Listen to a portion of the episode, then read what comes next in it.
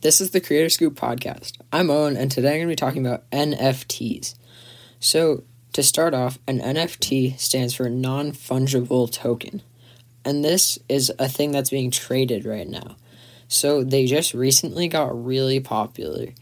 And so, an NFT can be pretty much any digital file. So, some examples would be like digital art or videos or like an MP3 file, so like a song or a sound or something like that.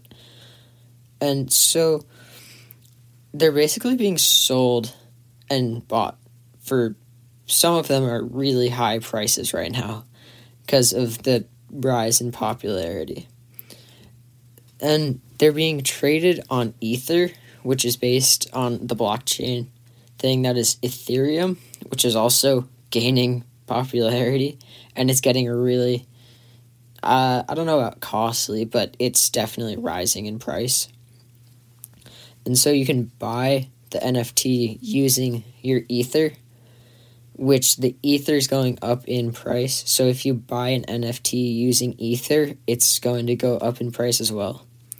So to start with this, with an NFT, like to get into it, you can use KnownOrigin cryptograph or Bitcoin origins. There are many others. Those are just a few that I've seen. You can just look through the they have art there and you can see the digital art that's made that people are selling. Some are really cool and some are just kind of kind of dumb, but they're just for people that just want to make a quick quick dollar.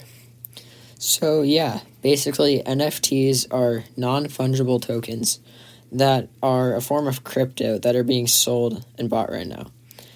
To put it into regular regular things that would make sense, it's basically like contemporary art.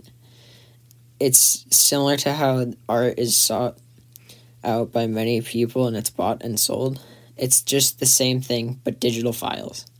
So that's basically it for this episode. Thanks for listening and please drop a question or leave a review.